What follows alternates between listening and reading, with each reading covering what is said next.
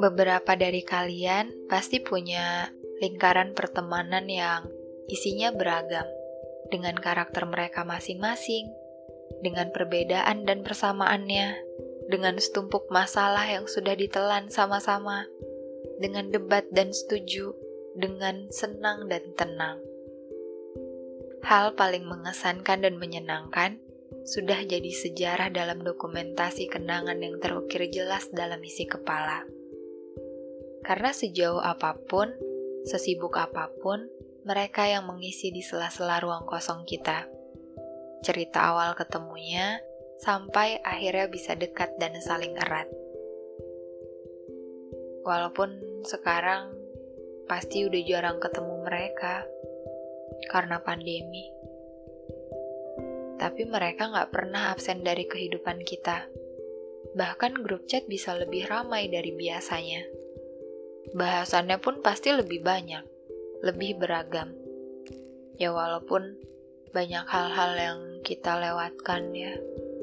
Mau itu kondisi atau cerita dari sahabat yang mungkin mereka simpan sendirian. Ini kita udah masuk uh, bulan ke 1, 2, 3, 4 Ya, 9 ya Kurang lebih. Ya kita di rumah aja. Uh, ya walaupun ini udah masuk new normal sih. Dan ini juga sudah masuk akhir tahun. Ini kalau kita flashback dari awal waktu tahu kita harus di rumah aja tuh udah kebayang susahnya kayak gimana seberat apa nahan buat nggak keluar rumah? Termasuk ketemu sama sahabat. Ya dan kita semua tahu kita bisa lewatin itu sama-sama sekarang. Meskipun masih banyak ketakutan akan pandemi, dan mungkin ada juga beberapa dari kalian yang sudah terbiasa diam di rumah gitu. Tapi beda aja, karena kan kita nggak bisa bohong ya, rasa cemas pasti ada. Sekarang kita cuma bisa berharap kalau semua ini akan cepat berakhir. Ya, semoga. Oke, okay. ini kalau ngomongin sahabat tuh, uh, gimana ya? Karena banyak banget hal yang saya rindukan gitu, termasuk kebersamaan saya dengan mereka. Ya, sahabat-sahabat saya.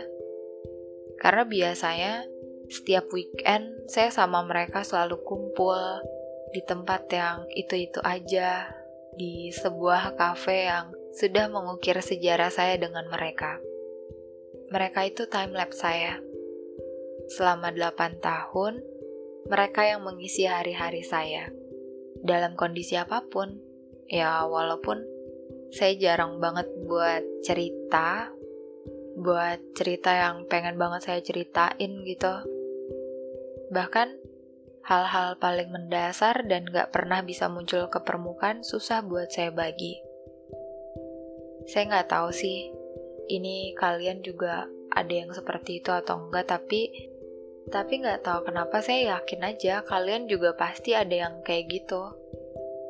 Ada beberapa hal yang kita pikir akan lebih baik untuk disimpan sendirian. Ini bukan berarti saya nggak percaya sama orang lain atau sama sahabat terdekat saya. Karena buat saya, ini cuma sebuah cara saya menyelamatkan yang lebih baik disimpan sendirian. Karena terkadang saya butuh itu. Butuh untuk nggak nerima saran, nggak nerima nasihat, sekadar untuk dimengerti kalau kita butuh menyimpannya sendirian, kayaknya itu udah cukup. Dan kita manusia terkadang cuma butuh satu orang yang mengerti, tanpa harus bertanya kenapa, tanpa harus mendesak kita untuk bercerita. Cukup diam, tapi seolah pesan itu sudah sampai. Dan itu yang saya dapat dari mereka. Itu juga yang buat saya bertahan selama ini di circle pertemanan saya. Mereka bisa mengerti kalau Gak semua cerita harus diceritakan. Walau jauh tapi terasa dekat. Walau saling diam tapi saling paham. Nggak saling tatap tapi selalu menetap. Nggak pernah ke mana-mana, cukup diam di tempat sudah terasa erat. Itu gambaran saya dengan mereka. Saya pernah cerita tentang sahabat-sahabat saya di podcast saya. Saya lupa episode berapa gitu. Dan salah satu dari mereka beberapa bulan ke belakang tiba-tiba telepon saya siang-siang dan dia ngasih satu kabar yang ya sebenarnya saya ya saya cukup kaget sih. Terus dia bilang kalau dia akan segera menikah.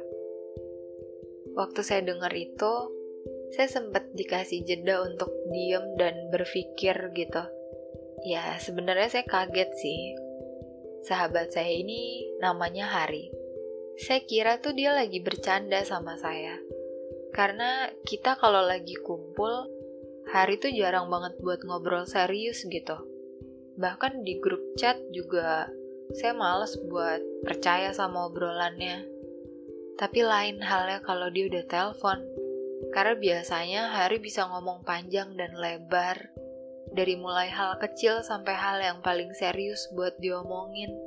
Itu saya bisa berjam-jam teleponan sama dia.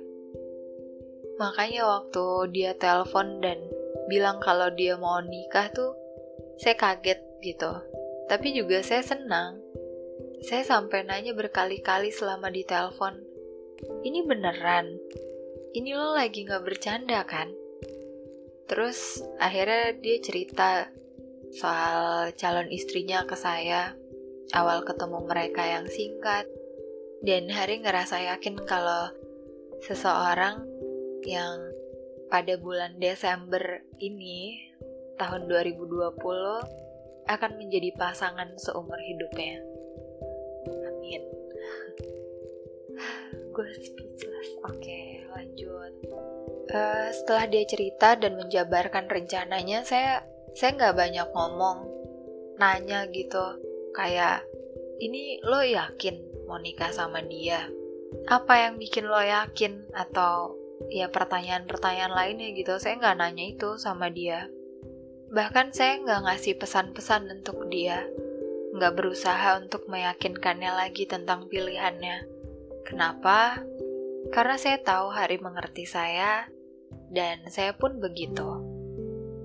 Ya, karena kan kita tahu ya, ketika seseorang sudah mengambil keputusan untuk dirinya sendiri, kayaknya kita nggak perlu ya berusaha untuk meyakinkan seseorang itu. Nggak perlu juga kita tahu alasannya kenapa mengambil keputusan itu. Sebab ada beberapa hal yang gak perlu kita pahami, apalagi tentang hidup seseorang. Ini tuh kayak pohon. Ya, setinggi apa pohon itu tumbuh, sebesar apa pohon itu, akar tetap bagian dari pohon yang gak selalu bisa kelihatan. Dari keseriusan dia saat bercerita, saya yakin Hari pasti tahu bahwa menikah adalah pilihan yang sebenarnya nggak mudah. Karena menikah bukan tujuan akhir, tapi awal baru yang harus dipersiapkan. Jadi saya pikir saat dia kasih kabar bahagia itu, dia cuma butuh dipercaya bahwa itu adalah hal yang baik yang sudah dia pilih. Dan saya sebagai sahabatnya cuma bisa berdoa dan mendukungnya. Makanya waktu saya dengar kabar itu, saya yakin dia sudah siap dengan segala bentuk apa pun dalam perjalanan ke depannya. Juga beberapa perbedaan dan persamaan yang harus diterima dengan berjalannya waktu. Selain karena saya kenal Hari udah lama, menurut saya tuh bersahabat bukan cuma dengar cerita dan ngasih solusi, tapi juga mengerti. Walaupun banyak kisahnya yang mungkin nggak semuanya saya tahu, tapi saya yakin ketika seseorang memutuskan untuk menikah, berarti dia siap untuk saling mengerti. Seperti yang sudah saya bilang, kita cuma butuh satu orang untuk mengerti. Dan hari pun begitu. dia sudah memutuskan satu orang itu, pasangan seumur hidupnya, dalam senang dan tenang.